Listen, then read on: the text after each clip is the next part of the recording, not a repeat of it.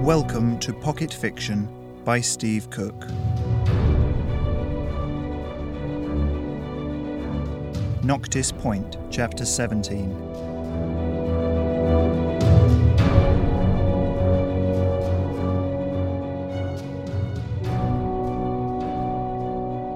Alex looked up from the soft screen as Kingsley rose to his feet. What's up? Looking around, Alex realized that a few of the other students sat out on the quad were getting up and pointing. Check it out. It's the princess, Kingsley said, something approaching reverence in his voice. Never thought I'd see her for real. Alex's head snapped up. Sure enough, moving quickly from one building to another with the principal in tow, was Her Imperial Highness Princess Ariadne. Alex stood up slowly. Should we.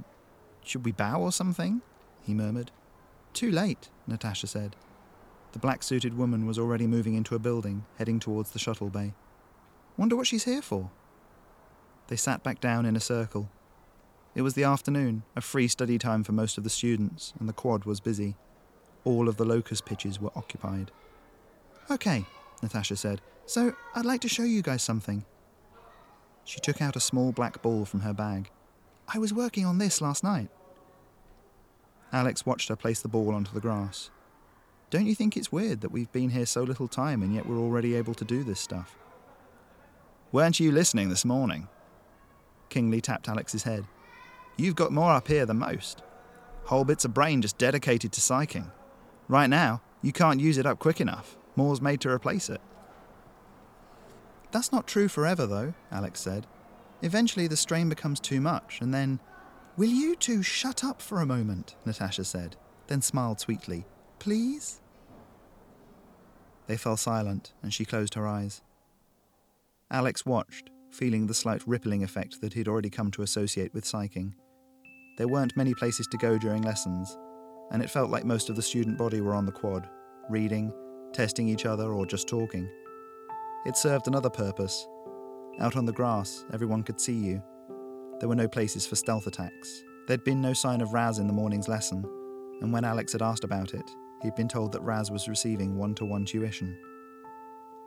Slowly, Natasha moved forward and touched her finger to the ball. As she brought her arm back in, the ball stayed stuck onto her finger, as if she'd coated it in glue. Natasha opened her eyes, saw the ball, and grinned. She waved her hand, the ball still firmly attached to her fingertip.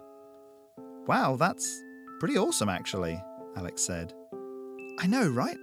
I showed Miss Trigton, and she reckons I'll be able to do it at range eventually. Kingsley leaned forward. How are you able to open your eyes and maintain the hold on the ball? Ah, that bit's easy. You know how, when you want to learn something and keep it in your head just long enough to make a note of it, you sort of put it in a holding pattern in your short term memory? Natasha shrugged. It's kind of like that. Yeah, well, Kingsley said, grinning. Neat trick. Shame if you were to lose concentration. Without warning, Kingsley lurched forward and Natasha yelped, tumbling over backwards. There was a buzzing noise that quickly receded. In a moment, she was upright again, and she smacked Kingsley's shoulders. You absolute bastard! Where's the ball? Alex said, looking around. I had it in a field when Kingsley scared me, Natasha said. She looked around carefully. Hey, what's that? Someone said off to one side, pointing up at the dome. Alex looked up. A black dot surrounded by a webwork of cracks was above them. The cloud patterns, normally smoothly transitioning from left to right, were warping and bending around the little ball, firmly embedded in the projection. Natasha's face was ashen. Oh my god! I could have killed someone! Oh crap, Kingsley breathed. The cracks are spreading. What do we do? Run, Alex said, and grabbed his bag. They covered the distance to the residential block at a dead sprint and didn't stop until they breathlessly crashed into the room Kingsley and Alex shared.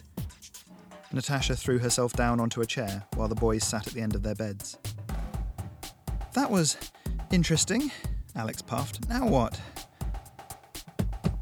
A knock sounded at the door, and then Elsie's voice chimed in out of the air. Now what largely depends on whether you plan to own up to the maintenance men outside your door or not, she said. The knock sounded again. Natasha sighed and moved over to the door. Sure, what's the worst that can happen? An hour later, they filed out of the principal's office. A week in the kitchens, Alex said, shaking his head in disbelief.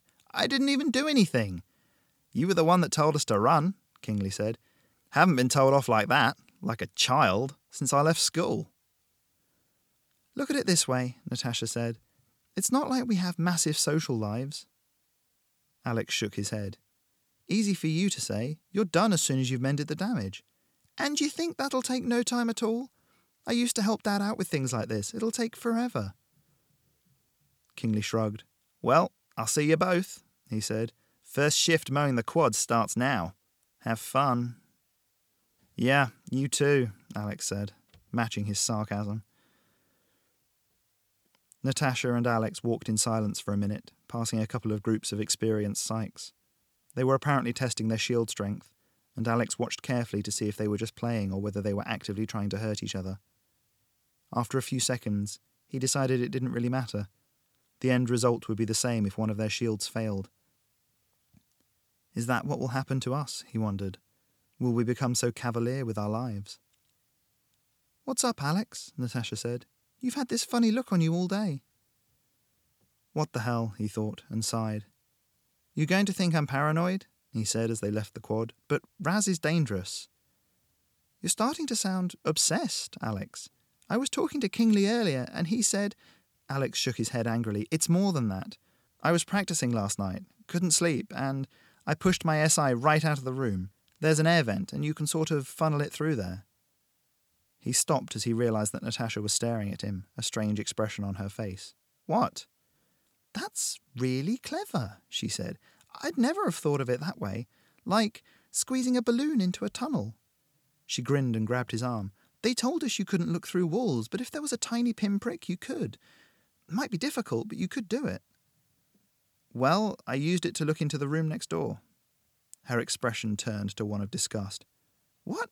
That's a bit perverted, isn't it? She narrowed her eyes at his expression. Whose room is it? Raz's and William's. Were they? No, I don't want to know. No, nothing like that. Alex blushed furiously, suddenly realizing what she had thought. Worse, if anything. Raz was practicing TK, and it looked like he had a pretty good control over it. He had a dozen things in the air, and they were all super controlled, and he knew I was there. How? I don't know, he just looked right at me. I had a point of view on the edge of my SI. Alex shrugged, unable to put it into words. There's probably a proper term for that, but I have no idea what it is. Me either. Well, I think you're overreacting. He's probably just homesick like the rest of us, but look, we've got shielding in a couple of days. You might find that you can pick that up, get round whatever's blocking you from psyching. Frustration, tinged with anxiety, welled up inside Alex. I guess, he said, but what if. I'll keep an eye out for him too, Natasha said. Don't worry. Besides, you'll be in the kitchens now when you're not in class. Yeah, thanks for that, Alex said. They reached the residential block and went in, walking up to a crossroads. Four corridors stretched off, each lined with identical doors. It was pretty awesome, though. What? You're psyching. You'll be an amazing psych, I'm sure. He rested a hand on her shoulder for a moment. She smiled back. You too. Then she turned and walked down towards her room. Alex checked the time, just long enough to go and change into new overalls before his first shift. He walked briskly down the corridor and thumbed the door open panel for his room. Inside, he quickly stripped, tossing the old overalls into the disposal slot and grabbed a new pair. Leaving his bag and soft screen on the bed, he went back out into the corridor and almost walked straight into Raz. Hey, Null, the thin boy said. Then he reached out a hand. Alex turned and ran, but all too quickly felt an invisible hand grabbing him. It was a clumsy grip, as if the hand were missing a few muscles, and for a moment he carried on moving. Then one of the bands of force found his ankle, and he was flying through the air to land, sprawling against a wall. Something went crunch in his arm, and pain blossomed, hot and red. The world contracted to a burning crimson tunnel that contained nothing but his own body, the pain, and Raz's laughing face. Alex felt himself lifted up, felt the ghost like fingers squeeze, and heard the bones in his arm crackle as they rubbed against each other. Someone was screaming, using his voice. No one to hear you, really, Raz said calmly. This isn't personal, by the way. I just need to prove myself to those black sons. You know, they think they're the best here, but they have no idea. Right in with the popular kids, that's where I'll be. Untouchable. Sarcasm and mocking sympathy edged his voice as he stalked closer. And you're such an easy target, Null. I'd have done William, but that's a little too obvious. And then I felt you peeking last night. Can't have that. Elsie! Alex ground out, tears streaming down his face. No, Raz said. She's not seeing this. Didn't know that, did you? Because of this. He reached into his pocket with his free hand and pulled out a small metal box about the size of a pack of cards. EMP field generator. These have been around for over a hundred years. Only temporary, sadly, and then there's the chance she'll notice the gap in the sensors. In the back of Alex's mind, something tickled, a cold feeling that quickly spread. Is this death? he wondered. The coldness didn't feel numb, though. It was like a crackling sphere of frost, coating every neuron, every synapse, and spreading quickly through his head. It was so cold that it burned. He felt Raz's fingers grip his head, preparing to break his neck, and he screamed.